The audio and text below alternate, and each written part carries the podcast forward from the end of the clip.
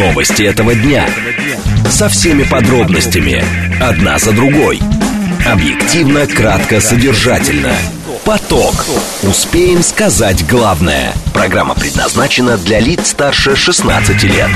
14.06, столица радиостанции «Говорит Москва». У микрофона Евгения Волгина. Всем добрый день. Программа «Поток». Много темы для вас подготовили. Координаты эфира СМСки плюс семь девять два пять восемь восемь восемь восемь девять четыре восемь. Телеграмм для ваших сообщений «Говорит МСК Бот». Смотреть можно в YouTube-канале «Говорит Москва».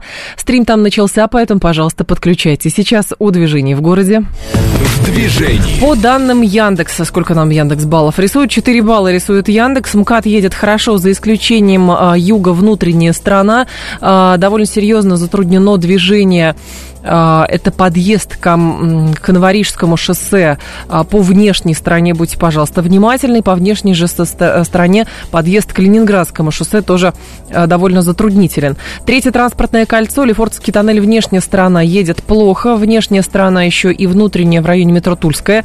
Не очень хорошо едет Садовое кольцо, кстати, средняя скорость, я думаю, там не очень большая. И бульварное кольцо, будьте, пожалуйста, внимательны. Кольцо вокруг как раз Кремлевское кольцо кольцо, здесь есть довольно серьезные затруднения. Дополнительно минут 15-20 закладывайте к вашему привычному маршруту. Слушать. Думать.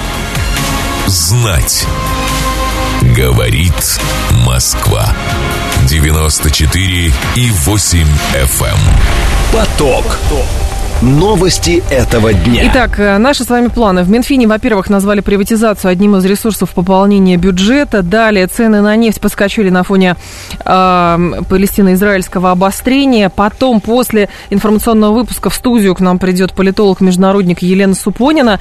И наш э, умный парень э, сегодня э, тоже специалист по Ближнему Востоку, журналист-международник Аббас Джума. Поток. Успеем сказать главное. Итак, с приватизации начнем. В Минфине назвали приватизацию одним из ресурсов пополнения бюджета. Такое мнение выразил Антон Силуанов. А, по его словам, в следующем году можно было бы посмотреть дополнительно по реализации отдельных активов государства без потери контроля со стороны властей.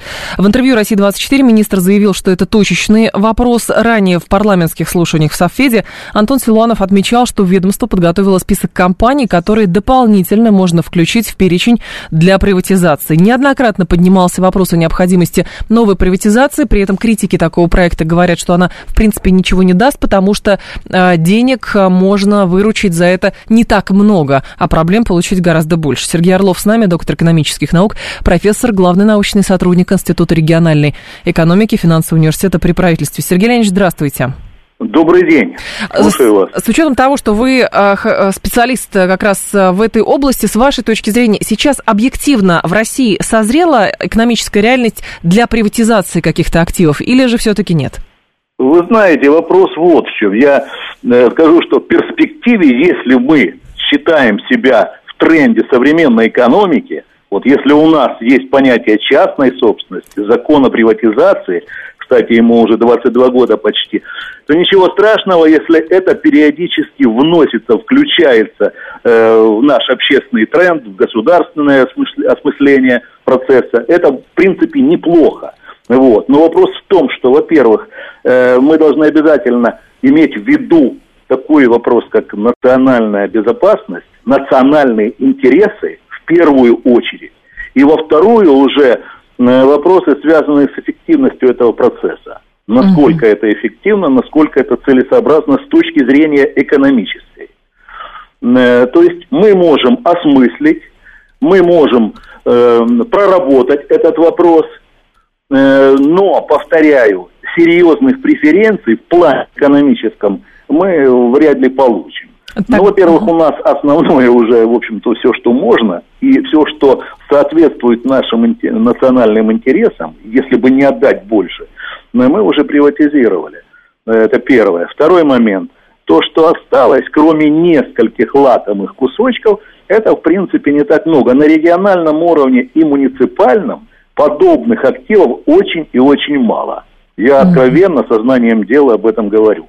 Что касается наших э, известных предприятий, известных компаний, то периодически, я так образно говорю, в шорт-лист э, чуть ли не каждый год правительство включало еще со времен премьера Медведева, э, значит, банк ВТБ, компанию Совкомфлот, угу. э, некоторые структуры Газпрома и ряд других предприятий. Но потом все становилось на круги своя. Э, и, э, значит, пожалуй, после пандемии мы об этом как-то и позабыли.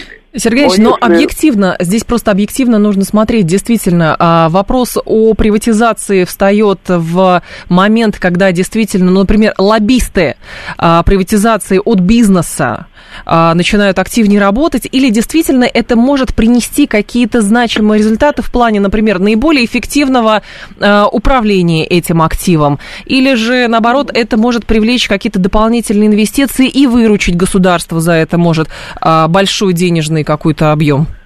Я сразу скажу, что здесь нужно подумать. И министр, когда об этом говорил, упоминал, собственно, об этом, он и отметил, по-моему, что нужно проработать серьезно это на уровне правительства. Uh-huh. Во-первых, с точки зрения экономической, для бюджета мы вряд ли что серьезно получим. Так. Это первое. Второй момент.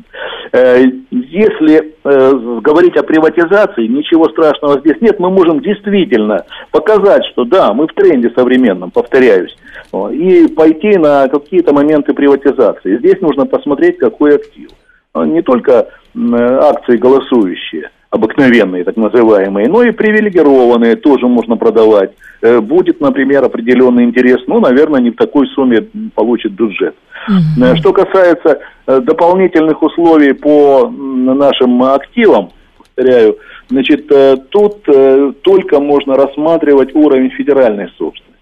Вот, только уровень угу. федеральной собственности. Ну, а если говорить о том, что кто-то хочет, кто-то это общество сейчас, я думаю, не рассматривает всерьез приватизацию как процесс, понимаете?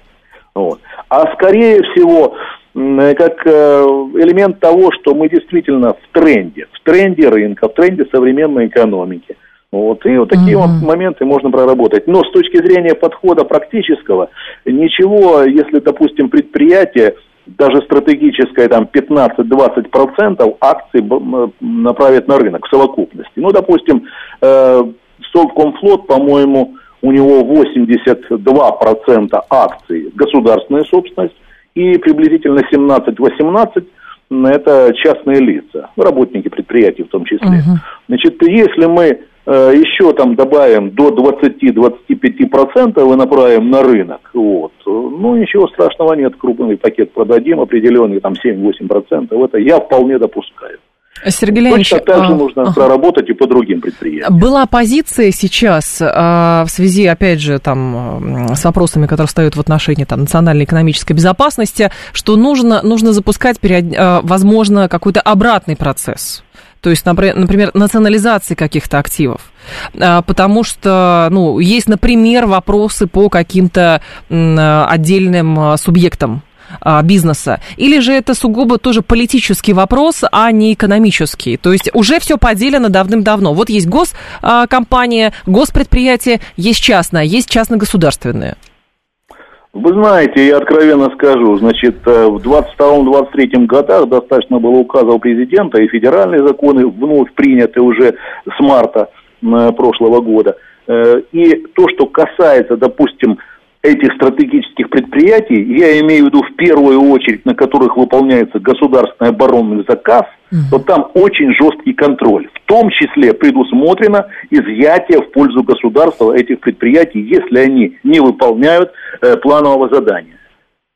Э, занимается этим э, военно-промышленная комиссия, соответственно, созданная комиссия, которая рассматривает подобные вопросы.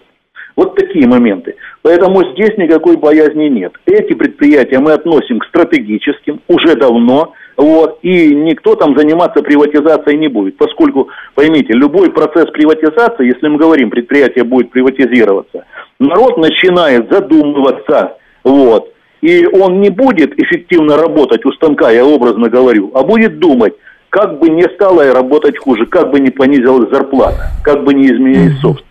Это табу, все. Мы выполняем государственный оборонный заказ. Речь идет о таких предприятиях гражданского назначения в основном. Ну, я уже называл.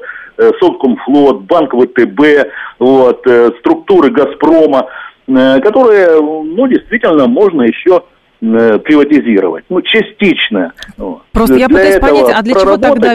Да, но я пытаюсь понять, для чего тогда периодически эти взбросы звучат от того же самого Министерства финансов. Потому что, ну, ритуал какой-то соблюсти, продемонстрировать, что мы до сих пор какая-то рыночная экономика.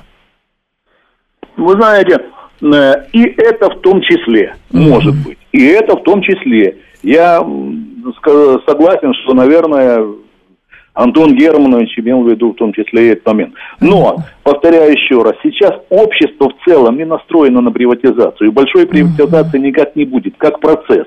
Вот. Но какие-то предприятия, которые, может быть, если посмотреть, получить хорошего инвестора, может быть, для хорошего инвестора, продать какой-то пакет акций, это возможно, даже целесообразно.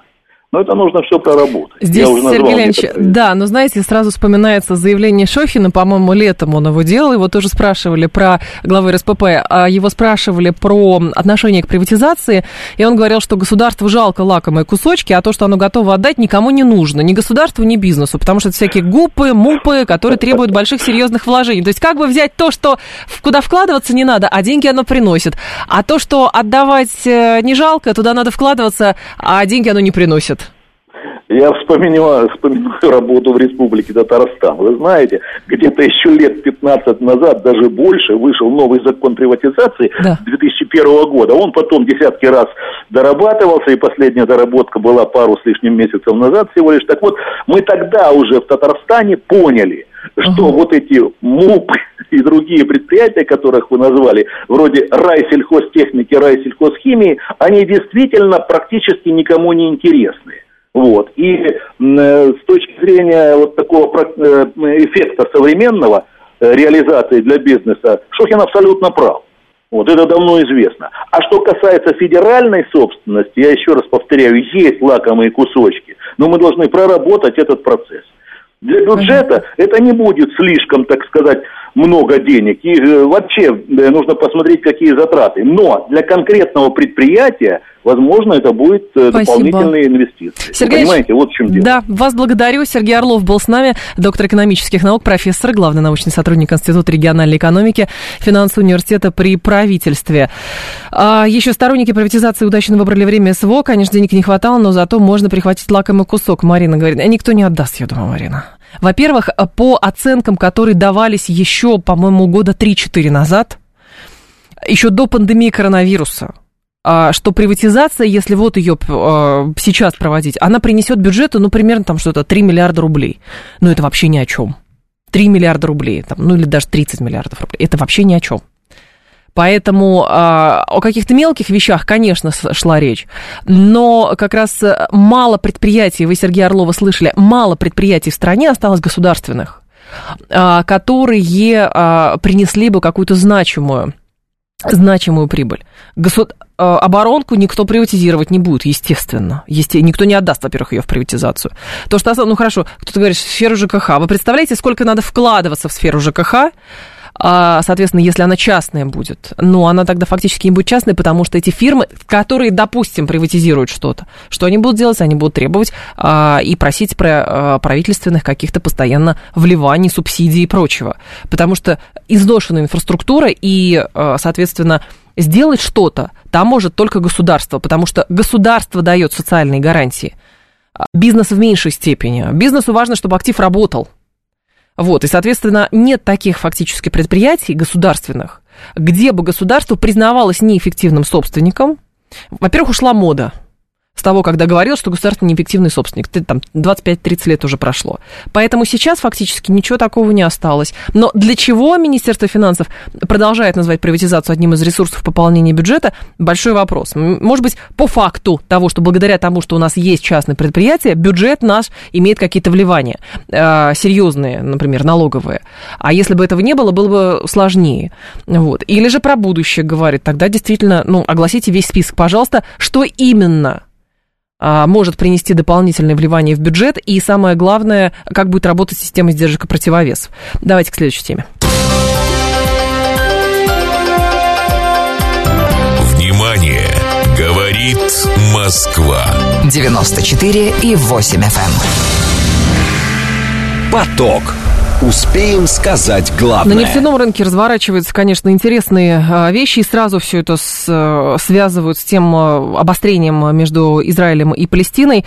Цены на нефть подскочили на фоне а, того, что происходит между Израилем и Палестиной. Вчера стоимость бренда и WTI а, прибавляла около 5%, до этого 10%, отыграла немного. Для всех, для нас в том числе, хорошо, что нефть дорожает, потому что Юрос тоже там хорошие показатели имел. Но мы на эту тему сегодня поговорили, как бы вот вот по поводу трендов этих с Константином Симоновым, политологом, гендиректором Фонда национальной энергетической безопасности. Давайте его послушаем. На самом деле, в данном случае я бы не спешил, честно, с конспирологией. Почему? Потому что, по идее, данное событие а, одним из результатов может угу. стать э, повышение э, стоимости нефти. Почему? Потому что, ну, на самом деле, мы же понимаем, что сейчас основных вариантов базовых э, развития этих событий два, я вижу. Первый вариант, если это действительно приобретет характер войны всех против всех на Ближнем Востоке, угу. в чем лично я далеко не уверен, но я не претендую на лавры большого знатока ближневосточной политики. Но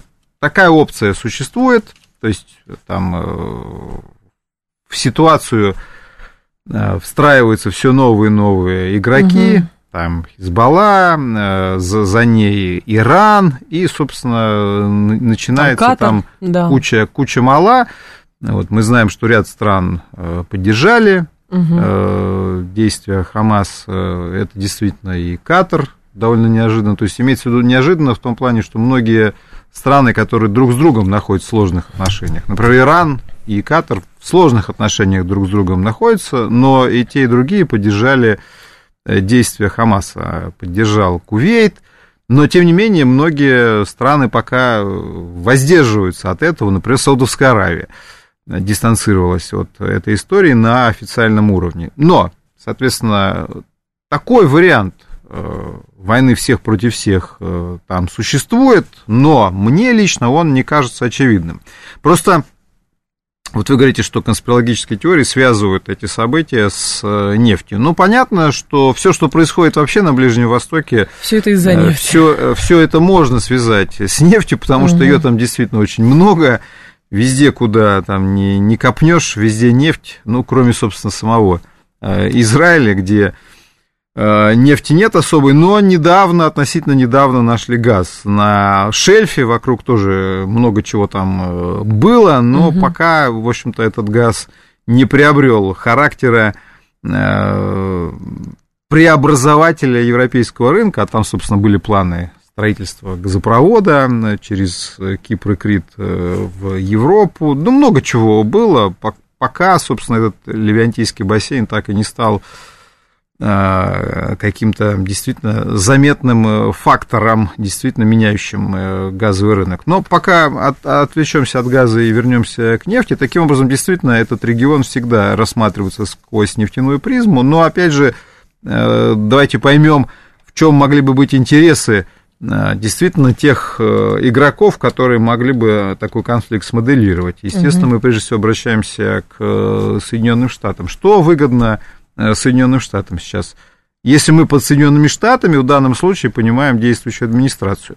Действующей администрации нужно снижать э, стоимость нефти, поэтому в моем понимании длинный масштабный конфликт на Ближнем Востоке Соединенным Штатам сейчас не выгоден, и э, я думаю, что они будут пытаться сделать все, чтобы этот конфликт не приобрел как раз э, вот этого масштабного Э, измерения. Потому что существует и другая опция, что все-таки э, Израилю удастся да, относительно быстро, относительно быстро э, эту ситуацию подавить. Понятно, какими способами, но тем не менее. Я думаю, что Соединенные Штаты будут делать ставку именно на это. Угу. Давайте посмотрим на ситуацию, начиная с лета. Почему? Потому что когда, собственно, мы еще ну, даже, может быть, чуть пораньше напомним, что э, с мая 2023 э, года э, страны ОПЕК, несколько стран ОПЕК взяли на себя обязательства по самоограничению добычи, потом добавили дополнительные обязательства по самоограничению, цены стали нормализовываться.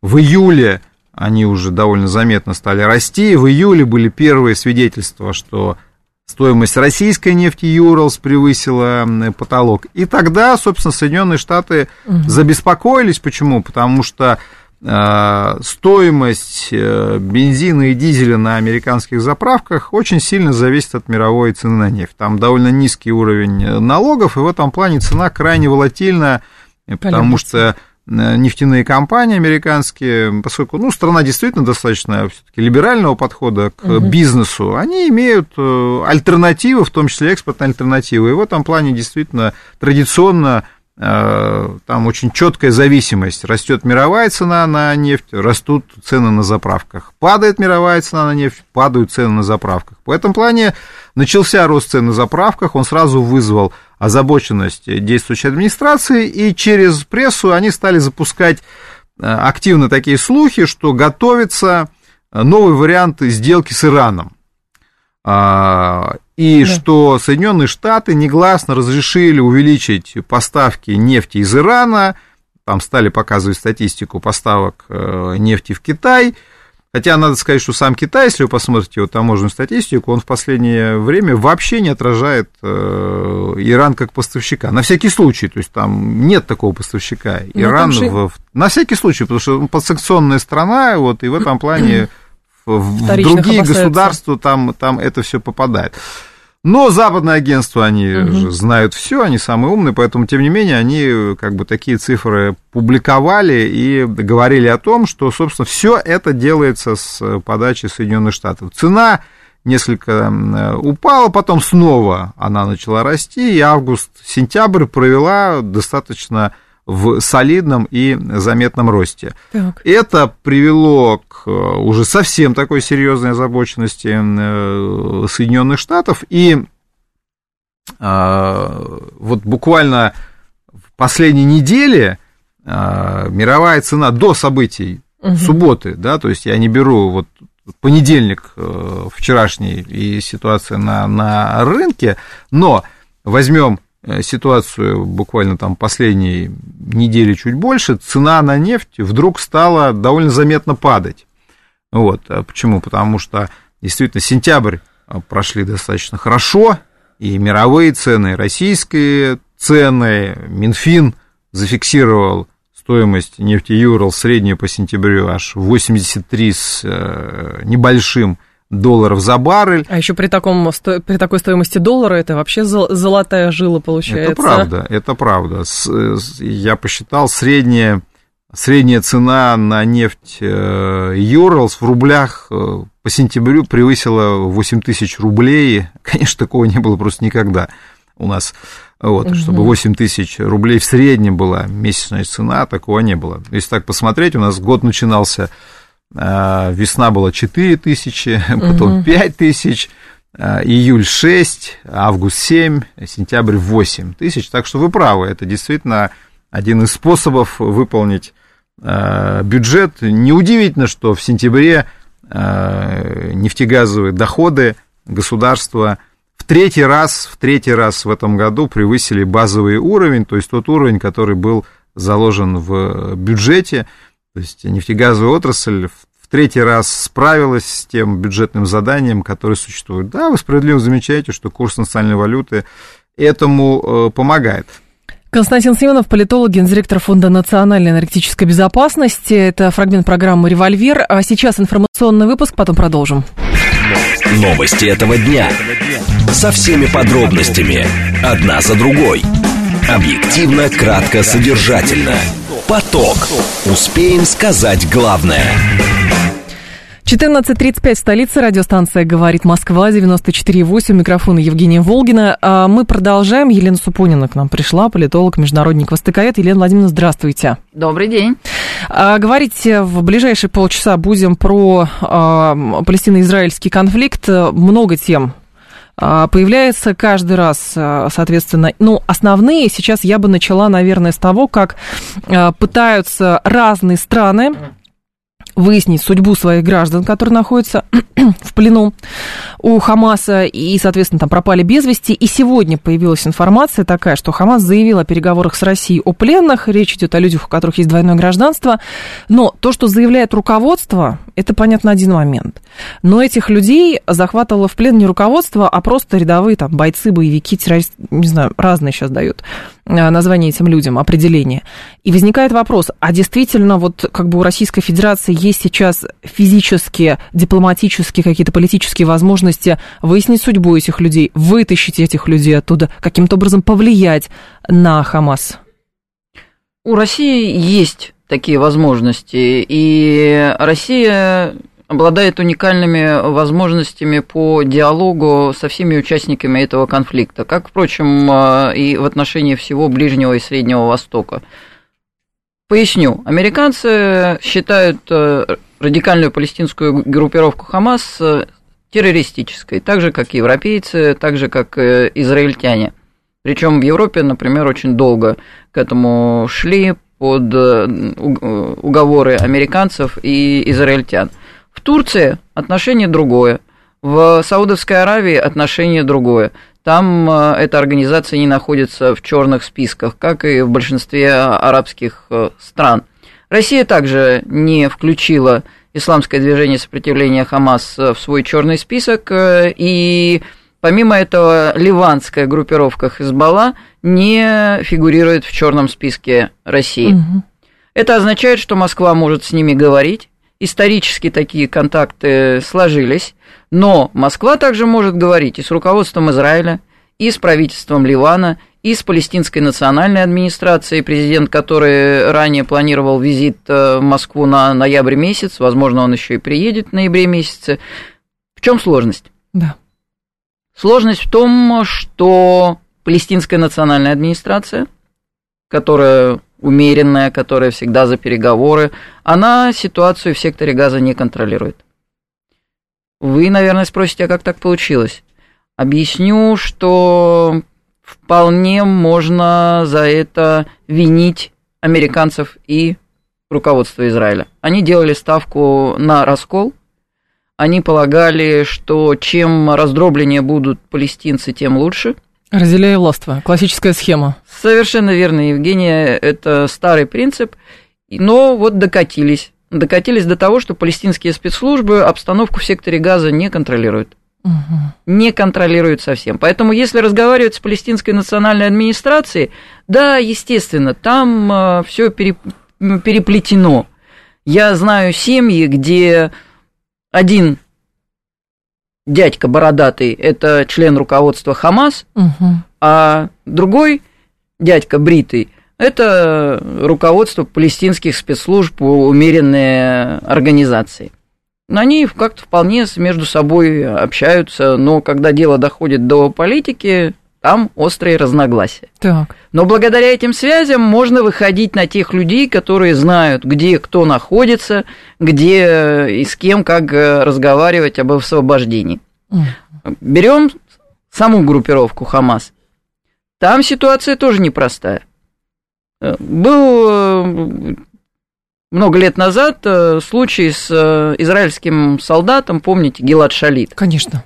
Которого взяли также в заложники и вели сложные переговоры.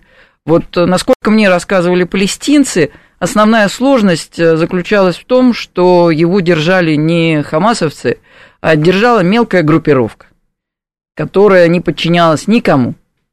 У которых свои идеи у которых свои идеи, свой торг, свои требования. Иногда эти требования касались э, просто ну, обстановки на местах. По земле, по воде, по распределению ресурсов и так далее. То есть таких случаев было немало. Нет полной уверенности, что всех заложников держит именно Хамас. В секторе Газа есть и другие группировки. Некоторые из них наверняка участвовали в этих атаках такая группировка, как исламский джихад, палестинский исламский джихад, потому что много всяких джихадов там э, в разных странах. Вот э, есть еще более мелкие группировки, там, названные в честь какого-то того сего шейха и так далее. То есть это такая палитра. В этой палитре хорошо разбираются израильские спецслужбы, они хорошо ориентируются в обстановке. Поэтому для меня удивительным стало – что они пропустили эту операцию. Для меня удивительным стало, что они пропустили этот теракт. Это такой провал израильского военного политического руководства, которого не было ранее в истории еврейского государства. Это провал или предательство? Может здесь быть это элемент провал. предательства? Это провал. Они слишком долго почивали на лаврах вот этого мифа, что они все видят, все могут, все знают, что у них железный купол, что они самые-самые-самые, что они извлекли уроки из э, провалов 70-х годов 20 века, что у них агентура везде.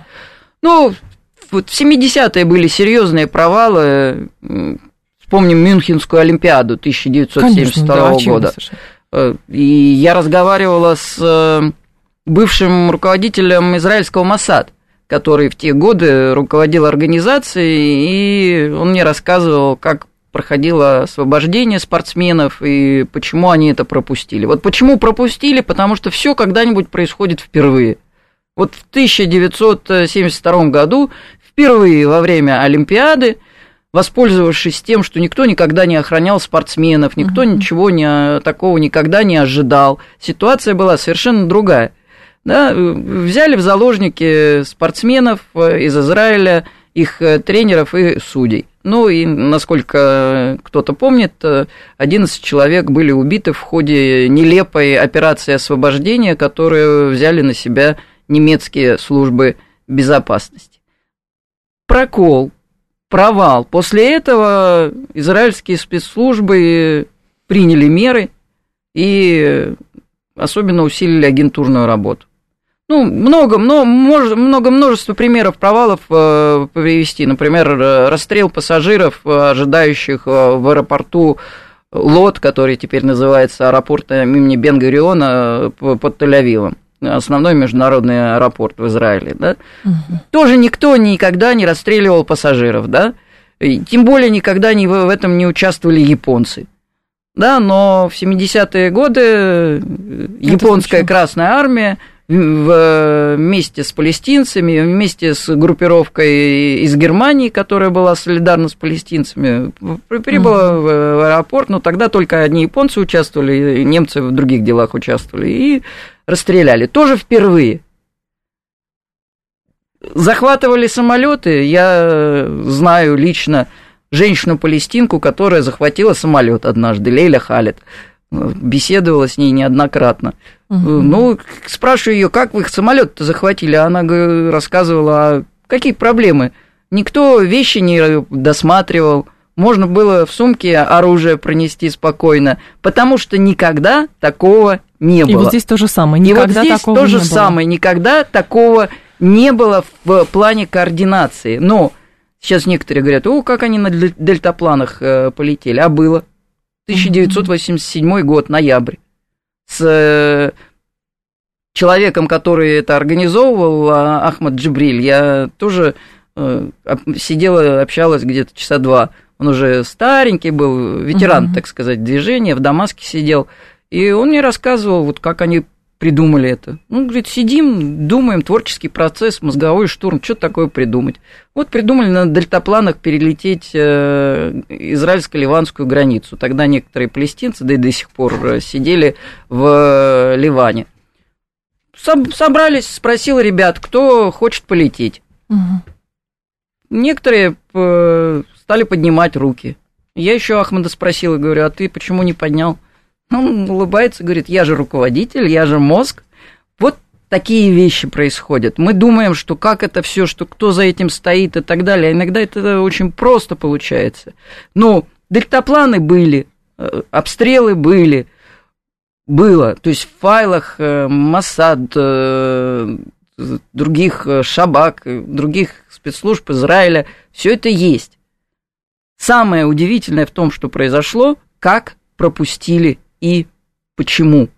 Неудивительно то, что произошла эскалация. Мы ожидали этого ну, с недели на неделю. Это должно было произойти, потому что накал напряженности продолжался. Тогда возникает теперь вопрос. А, два момента есть. А, с одной стороны, при молчаливом или согласии, или вялом каком-нибудь призыве к тому, чтобы стороны сели за стол переговоров, Израилю позволят, например, стереть газу с лица земли, но здесь стоит другой вопрос. В Газе, насколько я понимаю, живет не 10 тысяч человек, гораздо больше.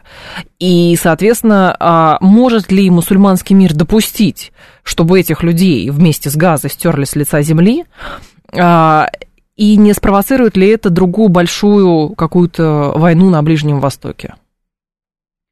Чтобы наши слушатели представили, что такое сектор газа. Да. Не все, может быть, знают, да?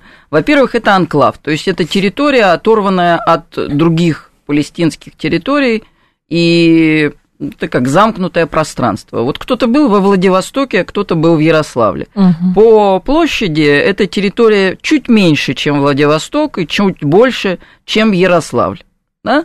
Но на этой маленькой территории, это такая узкая полоска земли, где-то 50 километров, и ширина ну, на одном конце 6 километров, на другом 12. Угу. На этой узкой полоске вместе с населением города Газа и также близлежащих деревень и лагерей палестинских беженцев, там еще полно лагерей палестинских беженцев, где ситуация просто ужасная. Это те лагеря, которые были построены после нескольких арабо-израильских войн. Там уже в третьем или четвертом поколении люди живут беженцами. Угу. И вот вместе это где-то 3 миллиона человек плотность населения считается самой высокой в мире. Когда я слышу, как э, там горячие головы кричат, что мы сейчас отомстим и сотрем их с лица земли, это как, 3 миллиона человек – ну, видимо, люди подразумевают это с учетом того, какие кадры вы, в официальный Израиль выдает сейчас бомбардировками, какие подписи следуют от политического руководства к этим видео, то кажется, в общем, намерение есть. Или же есть намерение принудить стороны к переговорам, но тот же самый Хамас сказал, если вы продолжите бомбить, мы сейчас этих казнить будем. Премьер-министр, ну, пленников, премьер-министр Израиля Нетаньяху прекрасно понимает, что ему будут предъявлены претензии. Его политические противники внутри Израиля уже говорят о том, что надо проводить новые выборы, что надо э, формировать э, правительство национального единства, и только в этом единстве есть э, путь к решению проблемы и путь к спасению. Не пойдет на это, наверное. Наверное, Нетаньяху будет отвечать жестко, но претензии и расследования все равно будут. Его положение достаточно шаткое. Это совсем не означает, что выборы будут сейчас, но, наверное, досрочных выборов все равно не избежать. Просто вопрос, каково целеполагание, прошу прощения, для Нетаньяху. Например, попытаться сохранить свое место, знаете, есть поговорка, лучше уйти на год раньше, чем на день позже. Ну, то есть и так, и так, скорее всего, будет отставка, или добровольная, или там как-то через э, парламент. Но другое дело вопрос, уйти, соответственно, человеком, который, например, устроил, допустил, во-первых, массовую резню терроризм, а потом еще, соответственно, там, геноцид палестинского народа, например, который живет в секторе Газа, или же попытаться заде... э, устроить какой-то задел для как раз формирования вот этого политического единства. Ну, я не раз общалась с Нетаньяху ранее, угу. и он решительный человек, э, жесткий. И он, конечно, просто так э, политические позиции не сдаст. Ну и речь не о завтрашнем дне, не о послезавтрашнем, потому что сейчас будет жесткий ответ. Без жесткого ответа израильтяне ну, не выйдут из этой ситуации. Жесткий ответ означает, что будет теперь уже много жертв и с палестинской стороны, причем и среди мирного населения. Так всегда бывает, когда израильтяне проводят операции возмездия. Если будет наземная операция, то это еще гораздо сложнее. Э, это возможно. Но разве это первая наземная операция? Нет, конечно. Конечно, нет. И что мы видим? Израильтяне сами говорят, и мне многократно говорили, что выкорчевать это невозможно. А можно вести себя по принципу стрижки травы как говорили израильтяне. Вот подрастает поколение радикальное, там есть лидеры, на которых ориентируются. Вот проводятся ликвидации, вот проводятся операции, трава подстригается, какое-то время сидят тихо, а потом трава-то вырастает снова. Конечно, экономические проблемы сохраняются, гуманитарные проблемы сохраняются, социальные. То есть там растут люди, которые видят, что там, как э, уже пишут, с одной стороны море, с другой стороны забор. Все, больше ничего. Ну, там не просто проблема, там кошмар. Лагеря палестинских беженцев, которые существуют э, с, с 1948 года, с 1967 года, это уже какое поколение?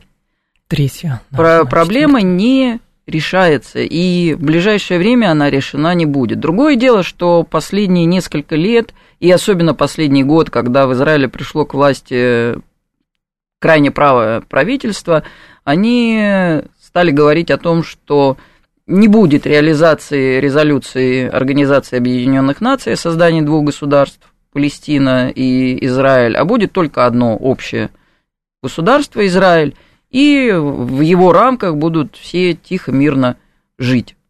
Ну, такое было, да арабы и евреи прекрасно себя чувствовали. Я помню, была когда в Газе еще до всех этих обострений, и мне рассказывал владелец палестинской гостиницы, как э, чудесно жили и как общались с израильтянами и рассчитывали на какое-то процветание, да, а все равно не удалось избежать конфликтов, потому что ресурсы ограничены. Это одна из стороны. причин ресурсы ограниченные. Вода, э, прибрежная зона газа – это газ, нефть, говорят, там есть. Ну и, конечно, религиозный накал. Борьба за святыни. Недаром же сейчас палестинцы назвали свою операцию как «поток мечети Аляксы». Ну, некоторые переводят как наводнение, ну, скажем так, поток. Mm-hmm. Это, с одной стороны, людской поток, некоторые можно перевести как потоп, тоже. То есть это и отсыл к религиозной тематике. Потоп у нас есть и в Торе, и в Ветхом Завете, потоп угу. есть и в Коране. И мечеть Алякса, священный город Иерусалим, святая земля. Чье это? Иудеи говорят их, мусульмане говорят их. Православные в этот спор не вступают, но это и для православных святая земля. Религиозный накал, он очень силен, и здесь тоже в нынешней ситуации очень тяжело это решить. Почему а, сейчас все больше говорят, что есть заинтересованные стороны, горячие головы, которые могут воспользоваться, например, в Израиле чтобы попытаться, например, развязать э, открытую войну с Ираном, но есть на это справедливое замечание, что Иран тоже не так-то просто, и, соответственно, а, Иран может перекрыть Армузский пролив, и, соответственно, весь рынок нефти просто мировой встанет, будет коллапс энергетический. И этого вряд ли кто-то может допустить. И есть еще один момент. Призывы с разных сторон к Российской Федерации все-таки занять чью-то сторону. И как будто бы то ли Хамас тоже якобы требует э, чего-то единогласной позиции, Израиль как будто бы тоже проверяет Российскую Федерацию. Мне, честно говоря, кажется, что это какие-то политические инсинуации, потому что Российская Федерация занимает свою сторону и, исходя из своих политических интересов, соответственно, в этом регионе работает. Ну, как мне позвонил один иностранный корреспондент на днях и задал вопрос, а вы, Елена Владимировна, за кого? Лично. Да, за израильтян или за палестинцев? Ну, я полагаю, что такие вопросы, они очень провокационны. Россия – это не Израиль, Россия – это не Палестина. На четверть наш народ в Израиле, как пел Высоцкий, да, но у нас много и людей с гражданством России среди палестинцев. У нас и женщины, которые вышли замуж за палестинцев. У нас и мусульман много в стране, которые выражают солидарность с палестинцами. Россия всегда занимала нейтральную позицию без преувеличения по такого рода конфликтам. И это правильно. С одной стороны, это позволяет вести диалог, а диалог сейчас необходим для снижения напряженности Конечно, никто не будет замахиваться сейчас на решение проблемы Палестины. Здесь я вполне могу сказать американцам, вот смотрите, что вы наделали. Они все годы тяжелейших ближневосточных переговоров э, толкали, расталкивали всех локтями, и когда что-то получалось, они просто отодвигали россиян, ООНовцев, даже европейцев от участия в этих делах. Лоббизм? Был период, когда американцам казалось, что они сейчас все это разрулят. Вот период, когда были заключены соглашения через посредничество Норвегии в Осло, и которые привели к мирным договоренностям между Арафатом и Ицхаком Рабином и Шимоном Пересом. А там за это тоже Нобелевскую премию они получили, mm-hmm. Нобелевскую премию мира. А потом оказалось, что сложно делить населенные пункты, сложно делить землю и сложно делить священный город Иерусалим. Но после этого было неоднократно, когда американцы полагали, что вот сейчас разделим, разделим эти деревни и поселения чуть ли не по-живому, ну где-то отодвинем, где-то кого-то переселим и договоримся о городе Иерусалим. И вот она еще одна Нобелевская премия маячит и политические дивиденды, да постоянно в Америке те же выборы. И помимо лоббизма, угу. лоббизм там есть с обеих сторон. В Америке очень сильна и Э, арабская община разного рода, и левые настроения сильны, и, естественно, сильны и еврейские организации. Там лоббизм идет со всех сторон. Но помимо этого есть еще электоральные циклы, есть еще желание каждого президента прокричать, что вот он сумел то, чего другие не сумели. И да, когда вот казалось, что вот, вот оно близко, американцы просто отшвыривали отшвыривали всех остальных и монополизировали эти процессы. Когда они видели, что неудача, то они тогда сразу в кусты и говорили, не-не-не, это ваше дело, вы разбирайтесь напрямую. Сейчас кто будет разбираться и велик ли риск э, большой войны на Ближнем Востоке? Сейчас международное сообщество в растерянности, в шоке. То, что происходит, отражает э, еще общий глобальный процесс развала международных институтов, но это также показывает, что период американской гегемонии, который сложился после развала Советского Союза и пик которого пришелся на 2003 год, на мой взгляд, когда американцы напали на Ирак без резолюции Совета Безопасности угу. и без согласия своих же союзников, тех же Франции и Германии, и под э, вялые, э, вялую критику России, которая тогда ничего не могла – период этой гегемонии, он все-таки под, подходит к завершению. Но ничего другого пока не придумали. Да, Китай сейчас проявляет большую активность, чем раньше. Но следует признать, что мы сейчас вступаем и уже вступили в период очень большой турбулентности. Он начался не в этом году, не в прошлом, а еще ранее, но мы идем по возрастающей. И Ближний Восток – один из тех очагов, где мы постоянно будем думать о том, а произойдет ли большая война, а вступит ли ливанская организация Хизбалла в войну. Это не исключается. Сейчас разные силы пытаются это предотвратить, а некоторые силы, наоборот, пытаются это спровоцировать. И э, опасность призрак большой войны между Ираном и Израилем в ближайшем будущем будет маячить всегда. Ну и с учетом того, что получается 30 секунд у нас остается, а, с, с учетом вот этой высокой турбулентности, призывы к тому, чтобы снизить градус насилия и а, гуманитарные такие воззвания, они пока они не, не, не слышатся ни, никакой из сторон мы подходим э, все-таки к дальнейшей эскалации, угу. но переговоры будут идти неизбежно и уже идут. Незамедлительно такие переговоры всегда э, начинаются по судьбе заложников. И что бы там ни говорили, с той или с другой стороны, обычно эти переговоры приводят к каким-то результатам. Елена Супонина была с нами, политолог-международник Востоковед. Елена Владимировна, спасибо, ждем вас снова. Далее у нас информационный выпуск, и мы продолжим.